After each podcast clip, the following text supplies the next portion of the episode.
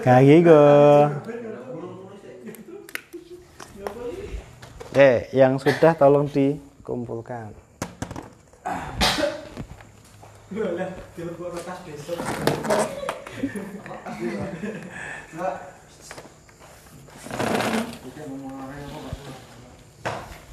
Ini.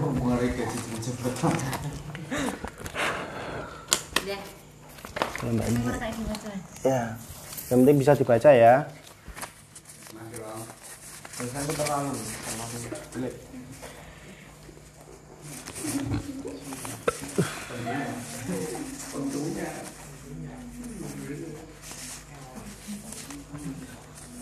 Udah semua? Belum? Boleh saya minta? Suwi ke sak sak kedepane lho. Kita mesti tenanan iki.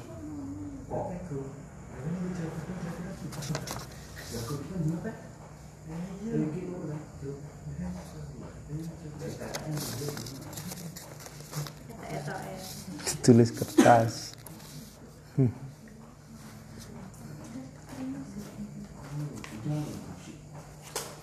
Biji satu.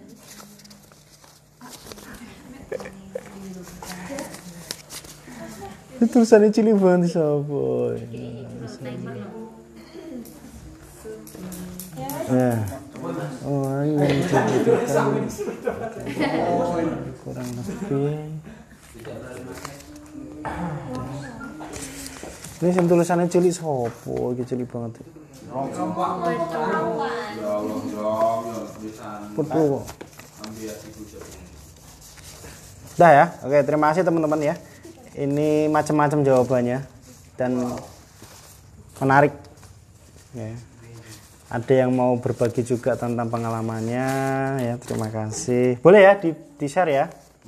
Boleh ya. Oke, kalau boleh saya bacakan. Yang pasti ini nggak ada namanya. Yang belum siapa? Mas Iqbal, terakhir. Siapa itu? Mas Nganu. Mas Isari. Carry way, carry way. Ini yang pertama ya, kita coba bacakan dulu berkaitan dengan pengelolaan. Yang pertama pertanyaannya adalah eh, harapan apa yang ingin didapatkan di materi malam hari ini berkaitan mengolah keuangan. Yang pertama jawabannya adalah lebih baik mengolah keuangan.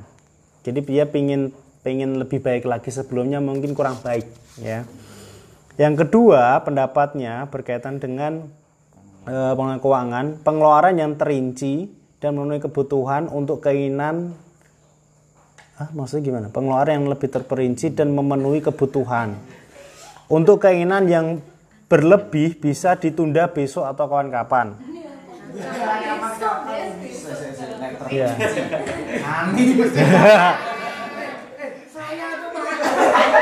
Jawaban gak ngerti. Ya. Pengeluaran harus terperinci dan memenuhi kebutuhan. Ya, untuk keinginan yang berlebih bisa ditunda besok. Ini bisa puasa istilahnya gitu ya, bisa menahan. Tempat, Pak. Ya. ya, semoga ini benar-benar terwujud ya.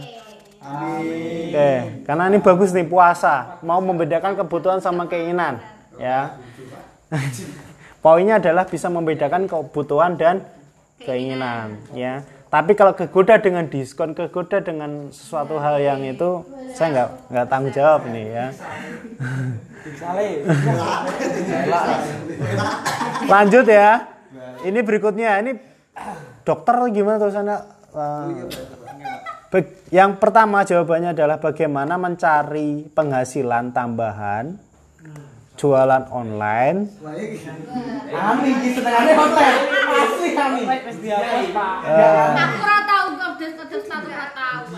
Ami iki. tak ada yang beli kalian masa gimana tak punya Nah, intinya pengen pengen dari dari materi ini tuh kita dia pengen mendapatkan penghasilan lain gitu ya dari jualan online itu gitu yang yang pertanyaan yang jawaban yang kedua pengalamannya ini, pengalaman ini dia bilang gini, yang baik adalah 30% uang penghasilan untuk tabungan.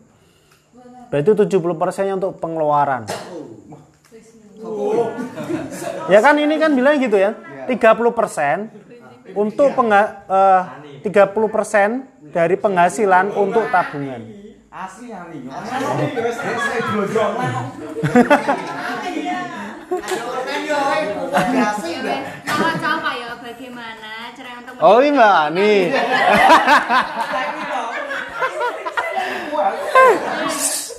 Ya.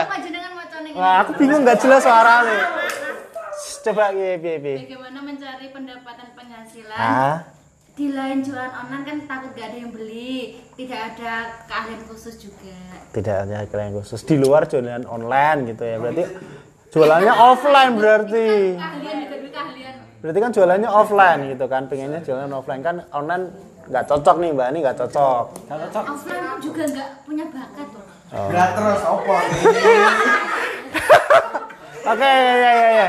ya. Terus yang yang yang kedua, yang kedua berarti bener ya 30% untuk tabungan, 70%-nya untuk pengeluaran. Ya kan Lah ini kan 30. Ya, Berarti kan ini Maksudnya, yo aku niru materi sih. niru materi. Berarti ini bukan pengalaman. Bukan pengalaman ya. Oke, boleh. Berikutnya cara mengatur keuangan yang baik dan baik dan yang baik. Baik. Dan baik ini. Jawaban yang kedua dapat memenuhi kebutuhan dapat ditabung. Berarti peng- pe- pengalamannya ini setiap dapat penghasilan ya ditabung ya.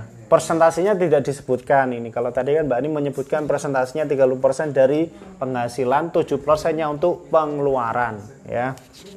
Oke. Ini banyak nih teman-teman ya. Pertama, pengelolaan uang setiap bulannya, mengelola uang setiap bulannya. Untuk jawaban yang kedua, poin pertama, susun perincian pengeluaran yang pasti keluar setiap bulannya. Ya, harus dirinci. Ya, dirinci, disusun, dirinci pengeluarannya. Jadi kalau hari ini beli makan apa, dirinci dulu. Ya kan detil ini ini kan versi ini ya. Dirinci dulu. Ya.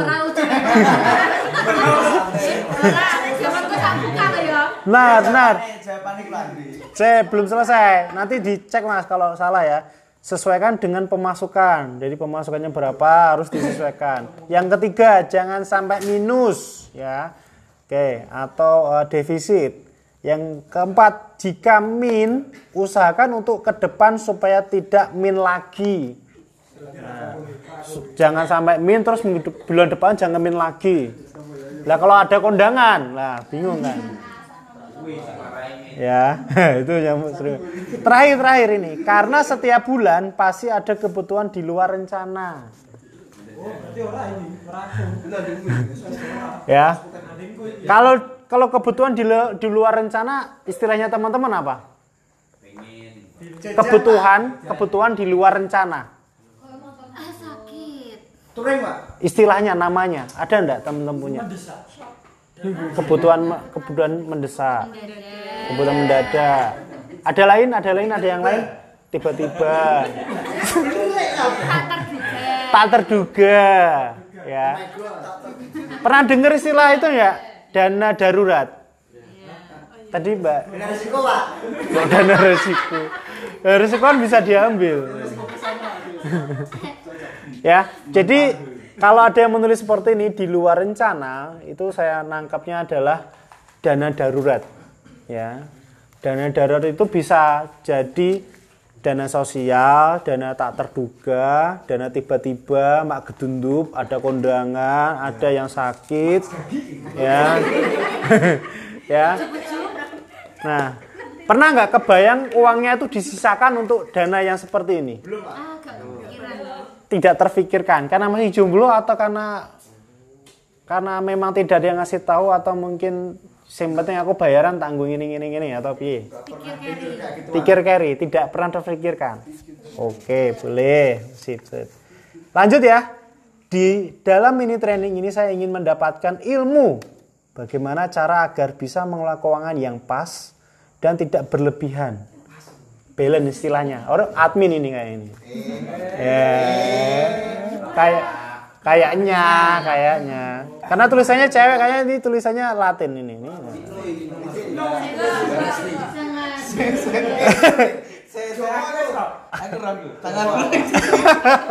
Yang kedua, ya. Oke. Yang kedua jawabannya Budia.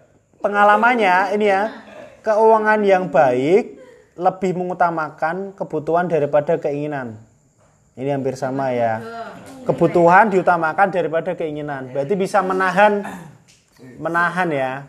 Bisa puasa. Oke. Berikutnya ya, bagaimana cara meminim pengeluaran?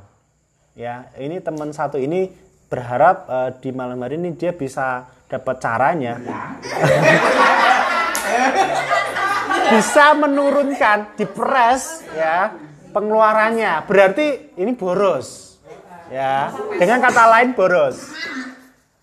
Eh, jawaban yang kedua, meminim keinginan yang kurang penting. Respon minim lah, gitu ya. Oke, nanti kalau teman-teman ada yang punya, bener ini mbak, mbak mbak Tria, ini bener. Oh, enggak. mbak Aini Mbak Aini ya? Bener nggak ini Mbak Aini atau Mbak Tria? Berarti ber- bener nggak? Ini sesuai dengan tulisannya. Selama ini berarti boros. Borosnya sampai banget nggak Mbak? Maksudnya itu tanpa bicara tanpa nggak kebangetan. cuman kan apa pasti keinginan itu kalau lihat apa gitu langsung Langsung tergoda. Gandeng pan. Tapi langsung dibeli nggak Mbak? Oh pingin, langsung dibeli. Enggak lah batin.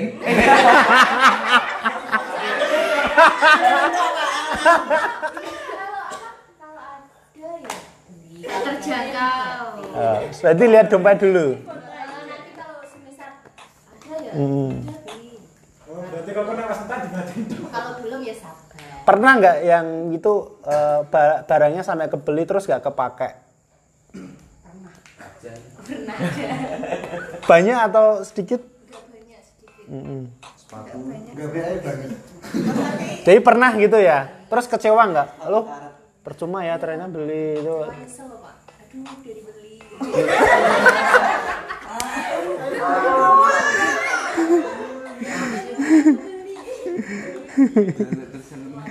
Ya. Nanti kalau teman-teman ada yang mau mau mau memberi masukan, Mbak, ini silakan ya. Oke, berikutnya investasi dan menabung. Di malam ini pengen pengen tahu investasi menabung. Kalau ada yang mau bantu ya. Berikutnya yang kedua adalah mengatur untuk pola keuangan dan menyisihkan untuk tabungan atau modal usaha. Nah, kayak nanya, ini pengalaman atau harapan ini ya? Harapan kayaknya ini ya. Mengatur eh, pola keuangan. Jadi pola keuangan sekarang itu masih masih kacau kalau dia menulisnya seperti ini. Untuk menyisihkan untuk tabungan ataupun modal usaha. Ya. Kita coba nanti. Jawabannya sepele, sederhana, menabung. Maksudnya ini dia pengen pengen tahu caranya menabung yang baik gitu ya. Nih, Tria Pak Wi. ya. Yang kedua, sisihkan uang 10% per bulan. 10% itu nggak tahu ini buat apa menyisihkannya untuk Oh, ditabung. Ya. Kemudian ini sama dengan Mbak ini ya, meminimalisir pengeluaran. Eh. Lah bener ini kan? Bener Mbak Tria? Berarti pengalamannya pernah nggak di di di di rem itu pengeluarannya atau mungkin karena di- ditulis seperti ini sudah punya pengalaman boros atau mungkin bingung nggak tahu caranya untuk atau terus habis gajian terus lihat dompet wah uangnya banyak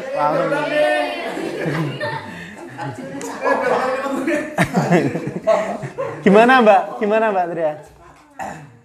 Gimana? Pengalamannya boros. Borosnya kebangetan nggak sampai eh, bikin pusing setiap bulannya? Atau sampai pinjem temennya atau sampai minta orang tua? Enggak. Berarti aku sudah tahun. Nggak mau cerita, oke nggak apa-apa. Ini berikutnya, ini ya. Yang pertama, pengen tahu cara pengelolaan keuangan yang efektif dan efisien. Komandan. Eh, berat nih. Efisien dan efektif ya.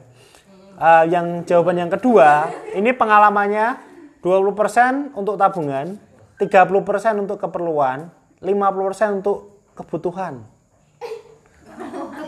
Lah ini apa bedanya keperluan sama ke... Mas? Oh.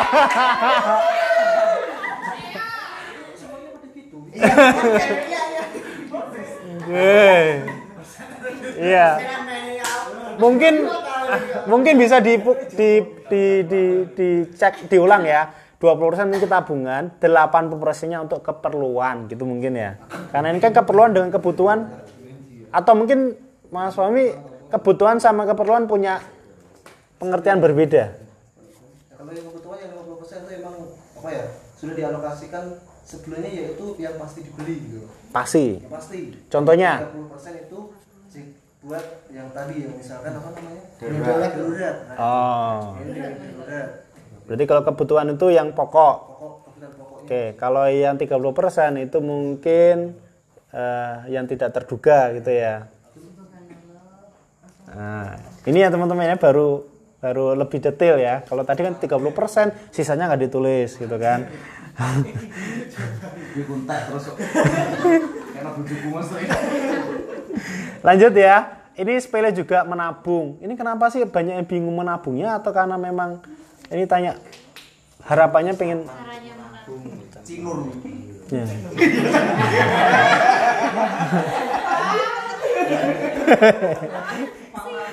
Lanjut ya. Oke. Pengeluaran eh, pengelolaan uang dengan baik itu bagaimana? Ya, jangan terlalu boros dan harus bisa mengira-ngira pengeluaran. Oh, ini sharing pengalamannya gitu. ya. Tolong jangan boros ya. Bisa dikira-kira pengeluaran. Nah, ngira-ngiranya itu gimana? Kalau pengalamannya dalam satu bulan ngira-ngira kan berarti kan di awang-awang gitu kan pengeluarannya sedangkan tadi kalau pengalamannya mas suami kan bisa ditebak oh ini kebutuhan pokoknya harus terpenuhi sekian kalau ini kan mengira-ngira berarti belum belum belum ada gambaran atau gimana mbak yang selama ini dirasakan atau pengalamannya atau nggak mau di, diceritakan atau bingung mau menceritakan seperti apa Gimana ya? Gue bingung aja. Bingung banget gue aja. Bingung banget gue. apa namanya setiap pengeluaran tuh akan nggak pasti berubah-ubah atau ada musiman kayak.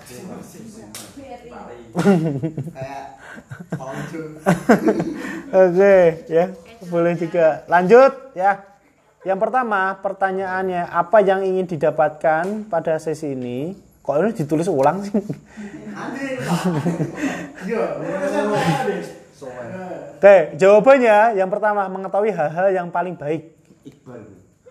Yang pertanyaan kedua ingin merinci kebutuhan yang benar-benar sudah diketahui. Bingung saya ini ini bingung saya. Bedakan ini. Lanjut. Yang ingin didapatkan pada malam hari ini adalah pengakuan yang cara mengelola keuangan yang baik. Ya. Cowok itu. Ya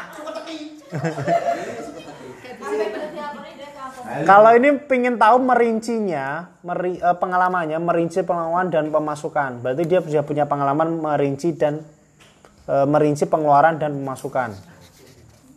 Ini tulisan yang kecil tadi ya. Mengelola usaha, usaha sampingan, semisal jualan online. maksudnya pingin mengelola pingin tahu caranya mengelola keuangan untuk usaha online ada yang ada yang punya usaha online ini yang dari tulisnya ya Gue rom, tulisannya sulit itu. Mboten, Pak. Ketok dulu toko kene kecil banget ini kecil Ya, banget kita Pak.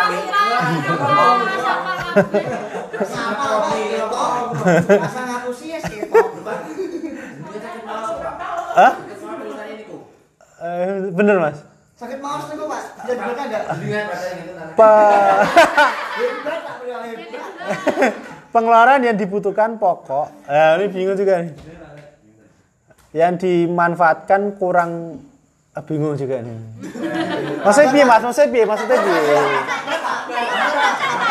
Sabar. maksudnya piye Beli kebutuhan pokok, Pak. Hah? Saya jelas. Beli kebutuhan. beli kebutuhan pokok wis kuwi Ya pokoknya pokok lah. pokok Pokoknya pokok. Pokoknya kuwi. Pokoknya kuwi pokoknya. Pokok. Eh, terus ini apa maksudnya eh, yang memanfaatkan kurang jajan Yang kurang bermanfaat itu jangan dibelikan. oh lah ini tulisannya jajan no. Ini kan gini.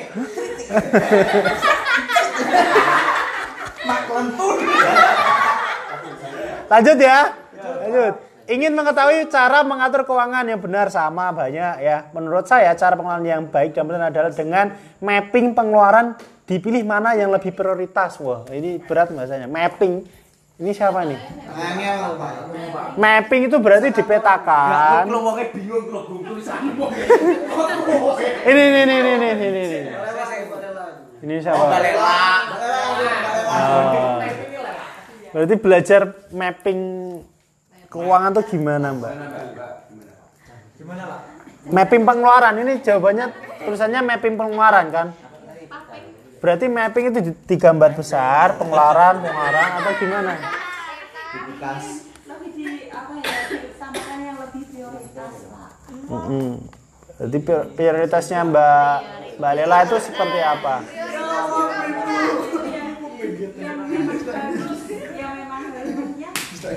Sama nggak sama dengan Mas Mabi? Yang pokok, yang itu atau mungkin prioritas bahasanya Mbak Lela itu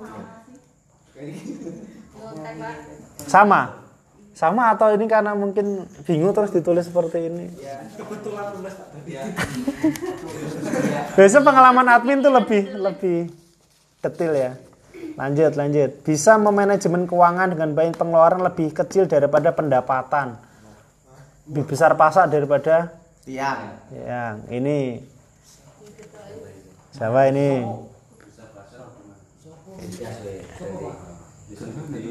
Mbak Mbak sih. Udah ada.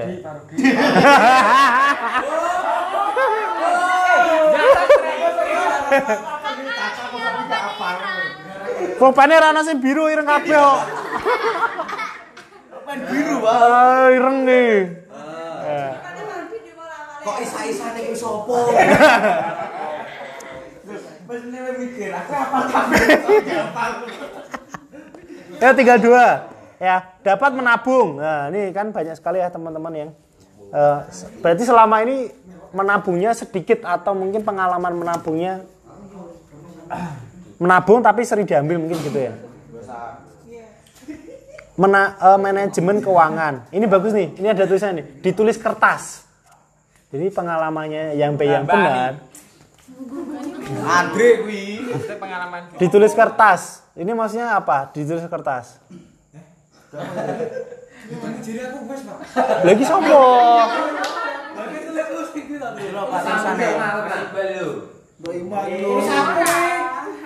Ditulis kertas. Iya, kuwi. Pi maksudnya ditulis kertas pi mas? Ditulis kertas. Itu belajar dari kemarin Bu Atma, Pak. buat ma, buat ma ngajarinya gimana? Kemarin sharing kalau masalah pengeluaran dia dirinci. Jadi Hmm. ditulis di buku. Ditulis di buku, Jadi buku. kira walaupun itu kadang apa gajinya naik turun, dia ambilnya yang yang sekiranya dapat di di apa namanya dijangkau. selama kebutuhan keluarga segini ditulis itu yang keluarga segini untuk kebutuhan Dan selama ini Mas Andre juga gitu. Enggak. Atau karena Atau karena anak buat buat ma terus oh iya materi keuangan tulis. Gimana? Kayaknya tuh yang ke situ tuh keinginan kita semua, Pak. Pengalaman kita. Harusnya gitu kan harusnya. Kita kayak gitu. Gitu ya. Lah terus gimana nih Mas Adi? Jawabannya apa? Apa uh, dipraktekkan atau cuma sekedar yang pengalaman buatmu? enggak cuma cuma cuma planningnya se sebulan untuk ini untuk ini tetap ada Planningnya berarti cuma di awang-awang. Ditulis nggak? enggak soalnya Enggak. semua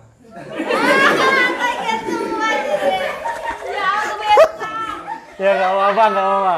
Terakhir, terakhir ya. Terakhir ya. Terakhir, terakhir. Ya.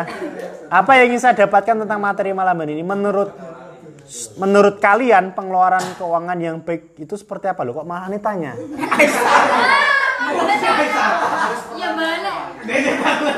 Oh, ditulis dulu pertanyaannya.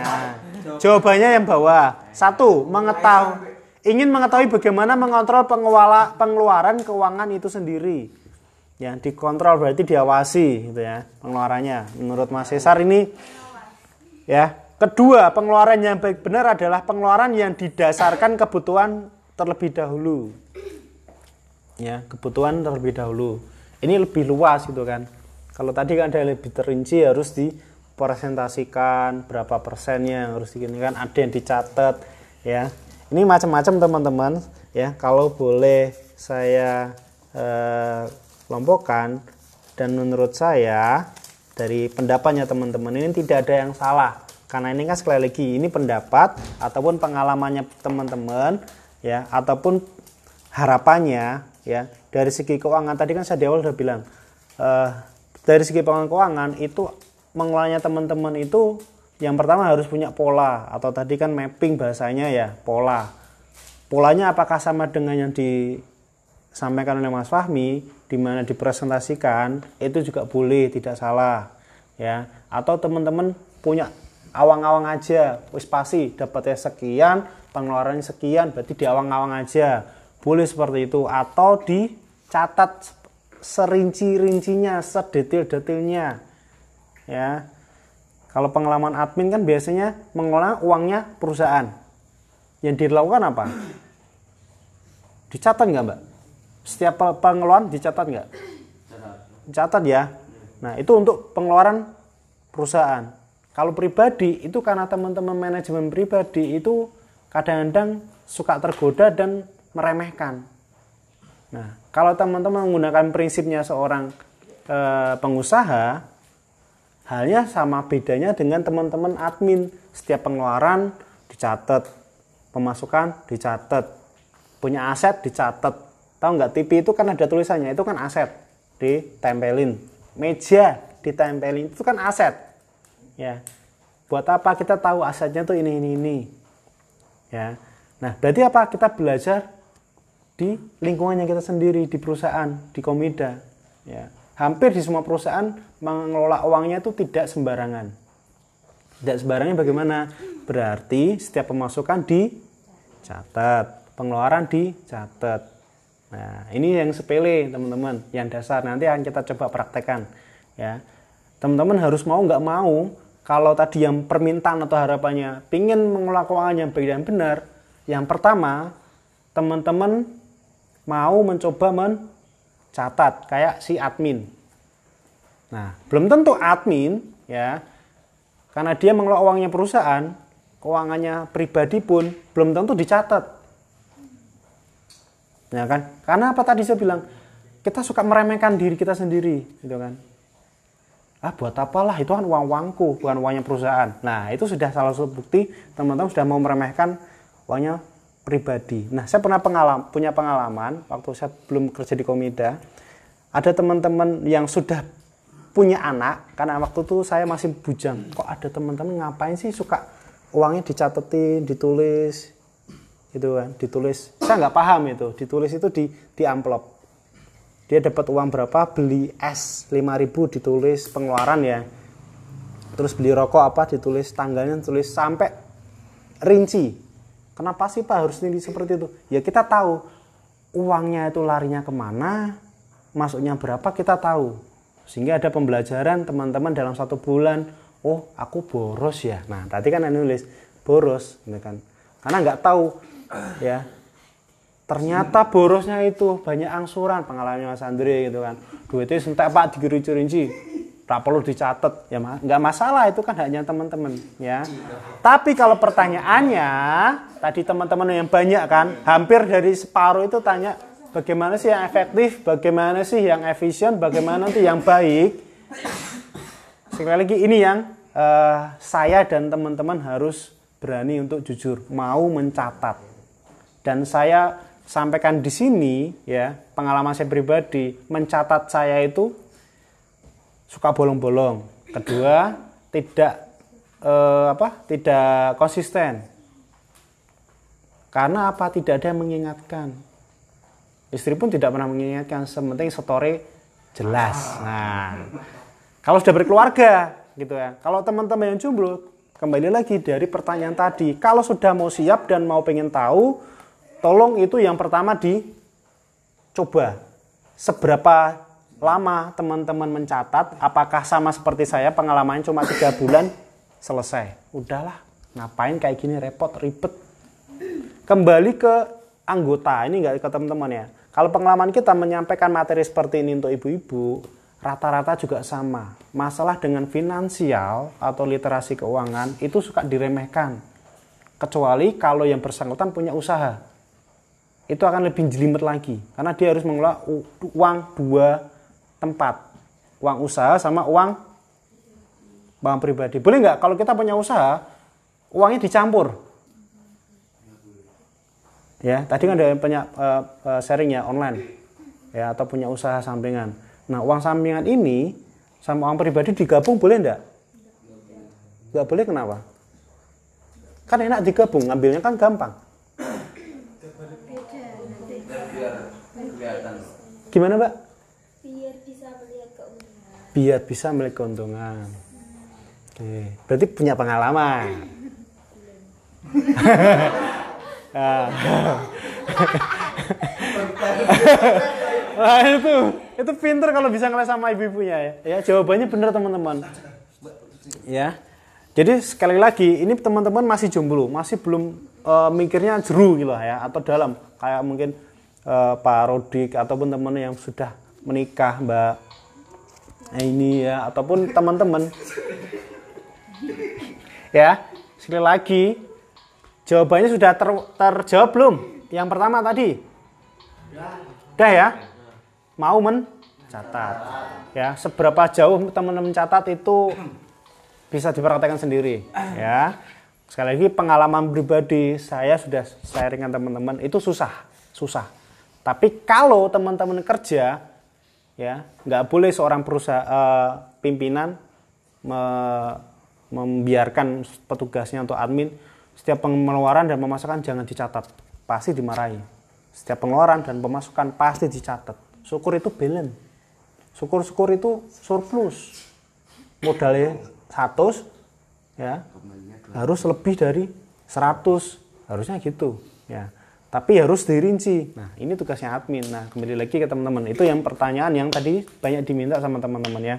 Oke. Kalau yang menabung ya menabung itu modelnya macam-macam ya. Tergantung konsistennya teman-teman kalau menabung. Teman-teman pernah nggak ngajarin anggota itu nabung? Saya tanya. Gimana caranya mas? Anu pernah gimana? Saya Ya. Tadi kan bilang pernah ngajarin ibu-ibunya nabung. pernah kayak gini ibu ini kan di langsung dia di napa gitu kan tahu sih gede gede gede oke makin untuk kira anak saya kan kita tabungan Ya. Bisa nggak ibunya terus bilangnya ya ya ya gitu. ya mas anak duit pokoknya tak tabungin Terus dari hasil omongan itu, apakah minggu depannya atau minggu depannya ibunya? ada yang tabung ada yang enggak. Oh, enggak gitu. tergantung niatnya ibunya Tergantung niatnya. Kembali lagi kalau sekarang Mas eh, siapa? Mas Wawan ya. Kan sudah berani untuk mengajak ibunya nabung. Sekarang Mas s- semangatnya apa kalau menabung? Eh, mau nikah pak Mau nikah. Oke, berarti apa? Menabung itu harus ada pemicunya, semangatnya, atau impiannya. Ya, itu sudah jadi jawaban ya. Nanti kita coba praktek. Ya. Ada yang belum terpuaskan dengan jawabannya yang tadi diminta? Atau kita coba gali lagi ya? Coba gali lagi. Nah, sekarang kita coba tidak tidak tanya cuma eh, bermain ya. Oke, kita coba untuk mengelola keuangan. Tadi kan sudah saya minta teman apa sih keuangan menurut yang pengen menurut teman-teman. Ya, kalau dari segi teorinya teman-teman tolong bedakan.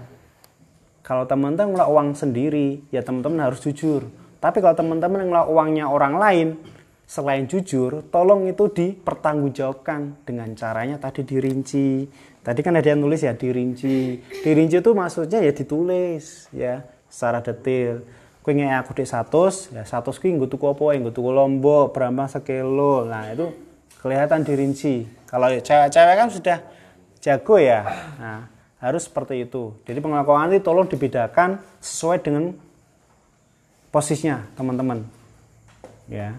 Kalau posisi punya usaha ya tolong dibedakan uang usaha sama uang pribadi. Pak, pengalamannya kecampur ya, berarti belum bisa mengelola keuangan ya sendiri. Akhirnya minta tolong sama siapa? Orang lain dibayar. Nyata gaji, kue jadi admin atau bendahara. Nah, kan enak nggak pusing. Ya, jadi kalau kita berbicara keuangan tergantung kemampuannya teman-teman. Ya. Oke. Ah, pernah dengar nggak mitos-mitos tentang eh, atau fakta tentang pengelolaan keuangan? Pernah dengar nggak? Pernah dengar nggak? Nggak pernah dengar? Baru saja apa? Ini judulnya. Kita coba ya, saya tes teman-teman. Eh, cara ngetesnya gini, saya punya pernyataannya. Ini mitos atau fakta. Nah, nanti teman-teman kalau angkat tangan berarti mitos. Kalau tidak angkat tangan berarti fakta. Ya, mitos itu berarti apa? Sesuatu yang belum terbukti secara ilmiah, ya, belum kelihatan masih sama-samar. Tapi di masyarakat itu ada. Ya, itu mitos. Mitosnya di sana itu banyak anggota eh, butuh uang pak modal. Nggak, yo kan itu belum pasti. Kunjungi, bener nggak? Cari ke fak- eh, faktanya seperti apa. Nah, fakta berarti yang memang real, ya. Ya, nanti tolong teman-teman tinggal nunjuk aja kalau angkatan berarti mitos, ya. Kalau tidak mitos fakta, tolong tangannya jangan diangkat. Ya, untuk pernyataan pertama, ya. Ini mitos atau fakta? Investasi hanya untuk orang kaya. In- investasi itu hanya untuk orang kaya. Berarti orang nggak kaya nggak boleh. Ini mitos atau fakta? Mitos. Fakta sih gue. Fakta atau di antara fakta nggak tahu.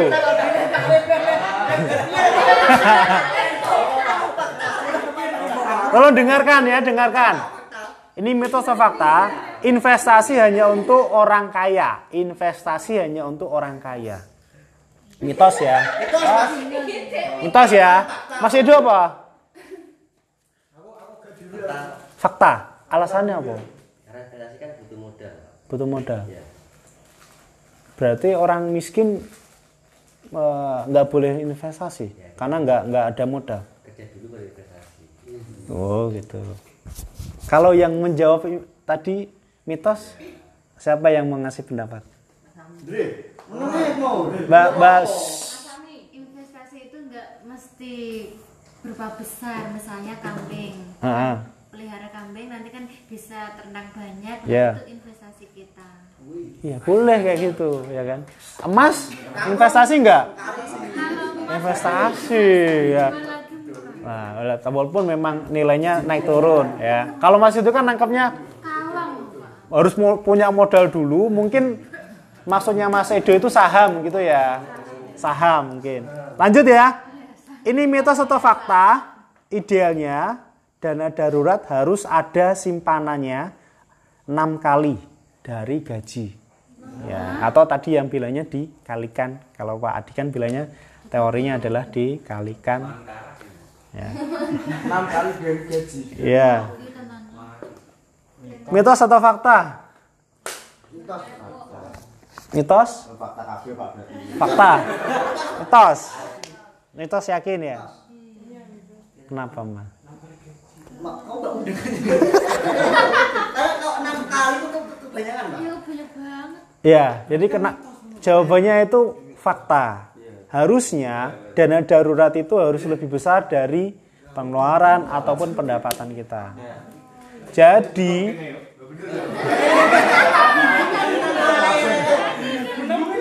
Ya, ini saya mungkin maksudnya Mas Mas Wawan tuh nggak nggak tahu kan apa? Apakah iya kita harus menyimpan dana darurat sebanyak itu?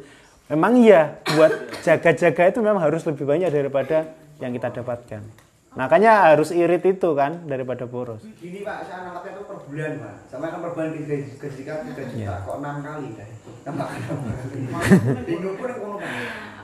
Iya, karena kan di awal kan harusnya kita sudah punya simpanan sebelum-sebelumnya mas disimpan-simpan dulu. Nah, makanya dikalikan kan. Berikutnya, tidak bisa beli rumah atau beli mobil tanpa kredit. Ini mitos atau fakta? Mitos. gimana Beli tidak bisa beli rumah atau mobil tanpa kredit. Mitos. mitos mitos. Ya? Mitos ya. Eh. Lanjut ya. Ini mitos atau fakta? Carilah uang sebanyak mungkin agar terhindar dari masalah keuangan. Golek duit sakai biar masalah keuangan tidak sih. mitos Bu Mitos ya, dipahami ya, dipahami ya. Oke. Lanjut, ini mitos atau fakta? Menabung adalah cara paling mudah yang dilakukan untuk mewujudkan impian. Fakta. Fakta nggak usah angkat tangan. Nggak usah angkat tangan, nggak usah angkat tangan. Fakta ya. Oke. Jadi menabung ya teman-teman ya. Oke. Lanjut ini mitos atau fakta pensiun tidak perlu difikirkan sekarang. Pensiun. Pensiun itu berarti nggak punya perindi- pendirian. Mitos. Mas, Mas Cesar, fakta. Kenapa? Pensiun tidak perlu difikirkan. Pensiun. pensiun Pensiun. Pensiun di komida tahu nggak usia berapa? Bolu limo bolu limo bolu limo limo wolu Ketuanan 85. 58. 58 ya teman-teman. Kalau kerja teman-teman di Komida bisa bertahan sampai 58 dana pensiun atau pensiun teman-teman bisa keluar. Nah, tadi saya ta- tanya seperti itu, apakah harus dipikirkan sekarang? Itu mitos atau fakta? Kan tidak perlu dipikirkan mulai sekarang tadi Pak. Iya kan tidak perlu. Nah, mitos. Faktanya adalah harus difikirkan. Kalau kalau ditanya ini mitos fakta, ini mitos. Kalau tadi kada tidak. Sedangkan pensiun itu harus difikirkan sama sekarang. Ya. Oke. Lanjut ini mitos atau fakta? Menabung kuncinya adalah konsisten. Fakta ya. Lanjut. Ini mitos atau fakta? Penyebab cara mengelola keuangan yang buruk adalah faktor genetik atau keturunan. Mitos atau fakta? Mitos Pak. Mitos. Balela apa? Mitos ya. Oke ya. Agung Tami fakta mitos Ya berarti apa? Mempelajari pengawangan itu ya tidak dari keturunan. Lanjut ya, mitos atau fakta? Harus memiliki simpanan atau dana darurat untuk masa depan. Mitos atau fakta? Fakta. Fakta ya, harus. Mitos atau fakta? Menikahlah, maka engkau akan kaya. Ayo yang mau menikah, ayo. Punya dalil-dalil.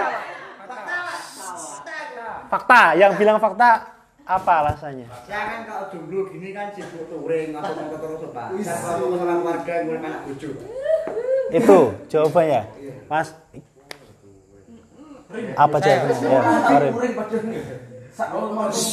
Apa? Ojo nangis. Oh enggak. Kan kata Nika itu membuang kan dua lubang Pak. Yang satu wis kok nangis. Langsung tangisi kuwi. Oh gitu, berarti mitos gitu kan. Ya mitos ini ya, Ma- menikahlah maka engkau akan kaya gitu kan. Ini kan hubungannya sama kayak eh, dihubungkan dengan agama atau dalil gitu kan ya. Faktanya kalau orang sudah menikah itu pemikirannya lebih apa lebih keras lagi ya. Pemikirannya beda dengan teman-teman jomblo. Kalau teman jomblo kan ah pikir karise lah si bujang tapi kalau sudah menikah otomatis ya rezeki itu datang sendiri karena kita ada keinginan untuk kerja terus. Iya bagaimana ya? Nanti besok makan apa ya? Besok anak sudah beli susu gak kayak gitu nggak mbak Ani ya? Ya. Jadi itu akan dengan tersendirinya ya. Ya ya? Ya? Jadi kalau pernyataan ini lebih ke mitos ya karena dihubungkan dengan agama ya. Tapi kalau faktanya apa tadi yang disampaikan? Ya setiap orang yang sudah menikah itu akan otomatis ya punya keinginan bagaimana bagaimana. Akhirnya berpikir terus kerja keras dan sebagainya. Itu ya cukup minimal cukup. Itu ya. Paham ya teman-teman ya, ya khususnya jomblo gitu ya lanjut ya ini mitos atau fakta dompet harus selalu ada isinya untuk memancing Mancing. Macam apa sih Mas? Bentar. Ya kan? Ya, ada yang bilang gitu. Duit dompet itu aja kosong, makanya diisi, dipancing ben ono. Nah, ini mitos atau fakta? Mitos ya. Ini mitos atau fakta? Membuat perencanaan keuangan sama dengan pelit. Membuat perencanaan keuangan atau menganggarkan uang itu sama dengan pelit. Waduh kayak do Pak. Ora cuma cuma singkek. Pol pelite wong Cina isi. Oke, ya. Eh, kenapa yang jawabannya mitos mana? Mitos, mitos. Mitos ada ndak? Mitos ada ndak? Mitos. Yang fakta siapa fakta? Fakta. Fakta siapa fakta? Fakta.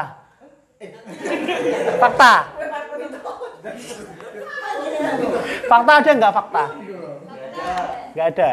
Harusnya adalah ini fakta teman-teman. Ya. Kenapa kita menganggarkan uang kita terus selalu dikatakan pelit? Ya. Jadi dikatakan pelit itu berarti kita lebih detail untuk mengeluarkan uang kita. Ya. Terus teman-teman kalau dikatakan pelit, ya.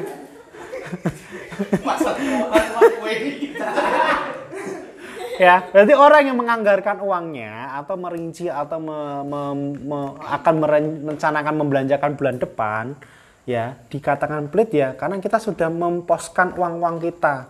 Oh ini uang untuk pokok, ini uang untuk kebutuhan primer, ini uang untuk kebutuhan tersier, ini kebutuhan untuk ini dikelompokkan gitu kan. Kok bilang pelit? Ya wes pelit, karena kan uang-uangku. Nah, tapi teman-teman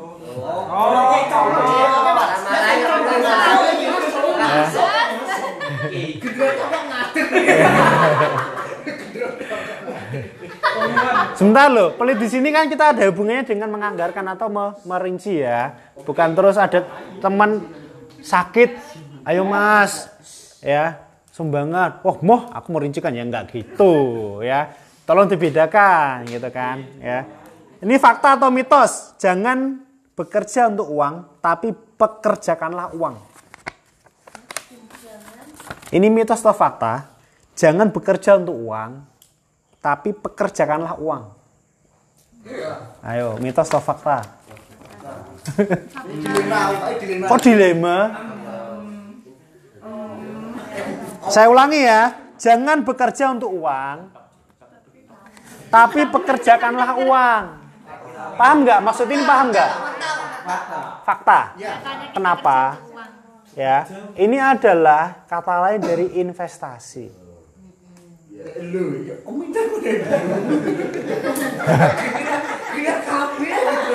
Ya, pernah dengar nggak investasi? Jadi kalau teman-teman bekerja, itu kita mendapatkan penghasilan aktif. Tapi kalau berinvestasi, kita mendapatkan pendapatan pasif atau passive income. Kalau passive income kita nggak kerja, kita duduk, tapi kita dapat pendapatan. Ya, paham ya? Oke. Dari sini ada yang ditanyakan dulu ndak atau mungkin menyanggah dari pernyataan saya? Apa? Lali, lali, lali. Apa benar uang itu rusak terancam, Pak?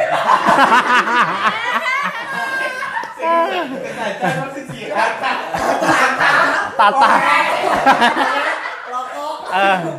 Pak.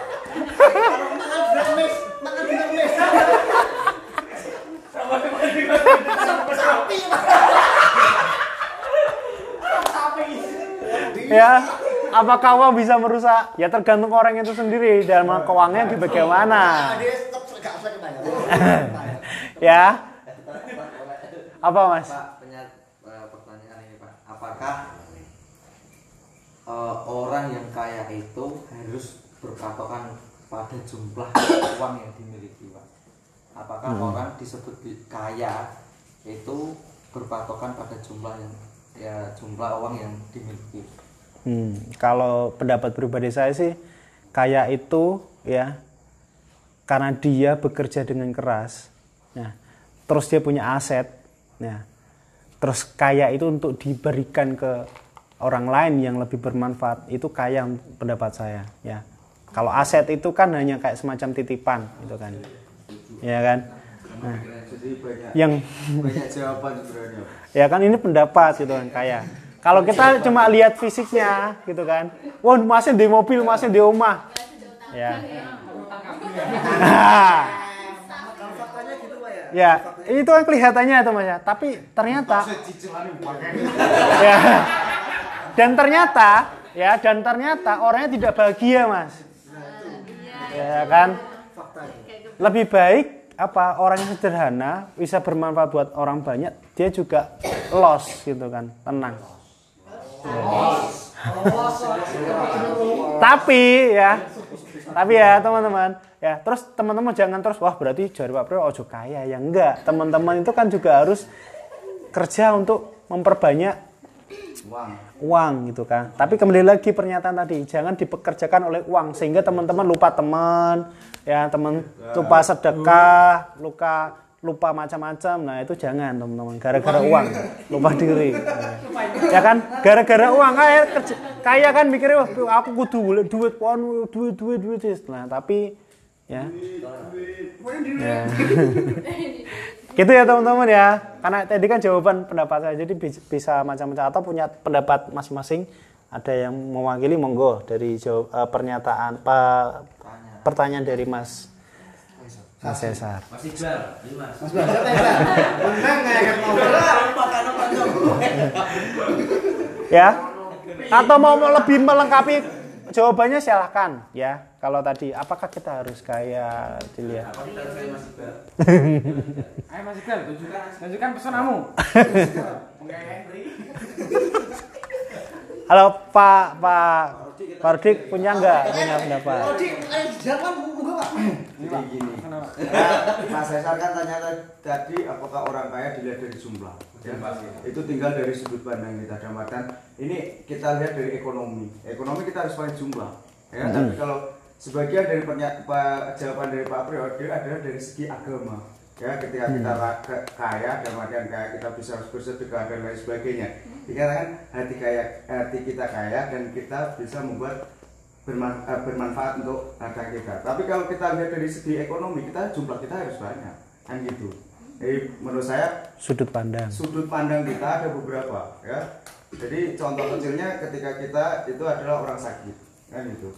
Jadi kita dari aspek sosial atau aspek agama itu ada dari aspek adat Jawa. Kalau kita juga itu kan ada jadi bagaimana cara sudut pandang kita melihat orang itu kaya atau tidak. Kan gitu. Baik dilihat dari jumlahnya atau enggak. Tapi itu tergantung dari sudut pandang kita. Ya, orang sakit ini. Kalau dari kita aspek agama ya coba dari Gusti Allah ya enggak? Dari adat kenaan yang short green. Gitu aja kan kalau dari kesehatan kena kanker. Betul nggak? Ya kan gitu. orang kaya juga sama. Nah, belum tentu orang kaya dari pandangan Mas Ais Mas Aisyah oh beli pakai. Gitu. oh enggak. Itu itu cicilannya banyak seperti itu. Oh Iya. itu juga walaupun dia kaya tapi hatinya juga baik dan lain sebagainya. Ada juga ya kita lihat oh orang itu miskin karena dia jumlah asetnya dan lain sebagainya dia kecil. Ya tapi dia kaya karena apa? Dia masih bisa apa mem- apa membantu orang lain dan bermanfaat Iya. bagi orang lain itu dari aspek aspek yang sudut pandang Macam-macam jawabannya.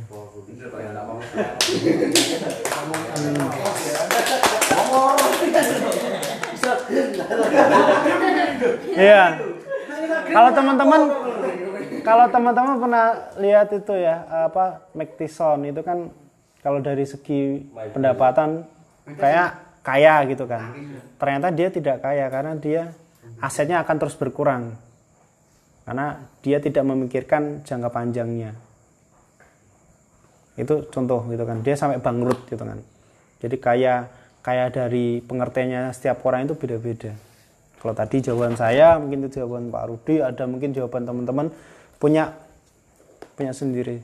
Dan orang yang punya yang dibilang kaya itu menurut orang lain loh, menurut dia mungkin dia nggak kaya. Dan tadi jawabannya banyak utang, misal, wah utangku akeh mumet. Nah itu kan malah nggak kaya, dia akan memusingkan dia sendiri. Sing orang yang sederhana teman-teman lihat, tapi dia bahagia, gajinya sekian dapat tenang, itu malah luar biasa. Ya, ya Pak. ya macam-macam benar. tanggungan listrik juga angsuran Gitu ya Mas Cesar ya. Lanjut ya teman-teman. Ada lagi mau ditanyakan atau kita lanjut? Masih ada sesi lagi. Lanjut ya. Oke. Setelah kita membicarakan mitos, kita coba ya, apakah kita punya pengalaman atau kesalahan-kesalahan yang memang harus kita hindari dari segi keuangan? Ya, ini ada beberapa yang mungkin eh, masuk kategori apa tidak. Yang pertama adalah ini tolong hindari ya, tidak punya dana darurat. Nah, saya pun juga sama pengalaman dengan teman-teman. Waktu kecil kita tidak diajarkan sama orang tua kita. Yang penting orang tua itu ngajari nabung. Pengalaman saya pribadi kecil, nabung, pokoknya nabung, nabung, nabung. Istilah nabung itu luas. Bisa juga dana darurat ini yang tadi kita bahas. Ditabung dulu, nanti sewaktu-waktu pas memang butuh bisa diambil dana darurat. Artinya teman-teman persiapkan tabungannya itu nggak cuma nabung untuk yang istilahnya sukarela, tapi jangka panjang juga harus disiapkan. Atau mungkin yang mau nikah atau umroh, nah itu disiapkan, ya. Ini yang pertama, ya. Yang kedua adalah hindari kesalahannya adalah menunda investasi. Investasi yang kecil tadi Mbak ini bilang tuku wedus. Nah, orang desa itu paling suka ya ingon-ingon. Beli tuh sate.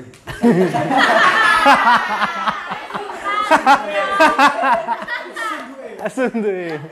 Ya. Kayak jadi kalau Mas Asih dibilang investasi itu hanya untuk orang kaya, ya tidak harus seperti itu gitu kan. gitu ya. Jadi seberapapun kecil eh, uangnya, modalnya bisa kok investasi. Tinggal instrumen invest, eh, investasinya yang digunakan. Kalau mungkin pemikiran saya masih dulu tuh mikirnya sing aduh kayak saham eh, apa eh, bursa efek dan sebagainya itu kayak oh jangkanya susah dulu ya. Oke lanjut. Yang berikutnya adalah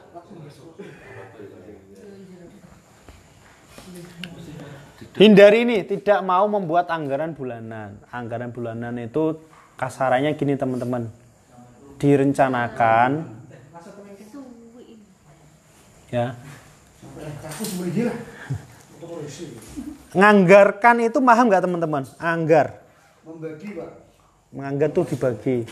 Nganggar itu dibudgeting. Dibudgeting itu berarti dirinci. Direng-reng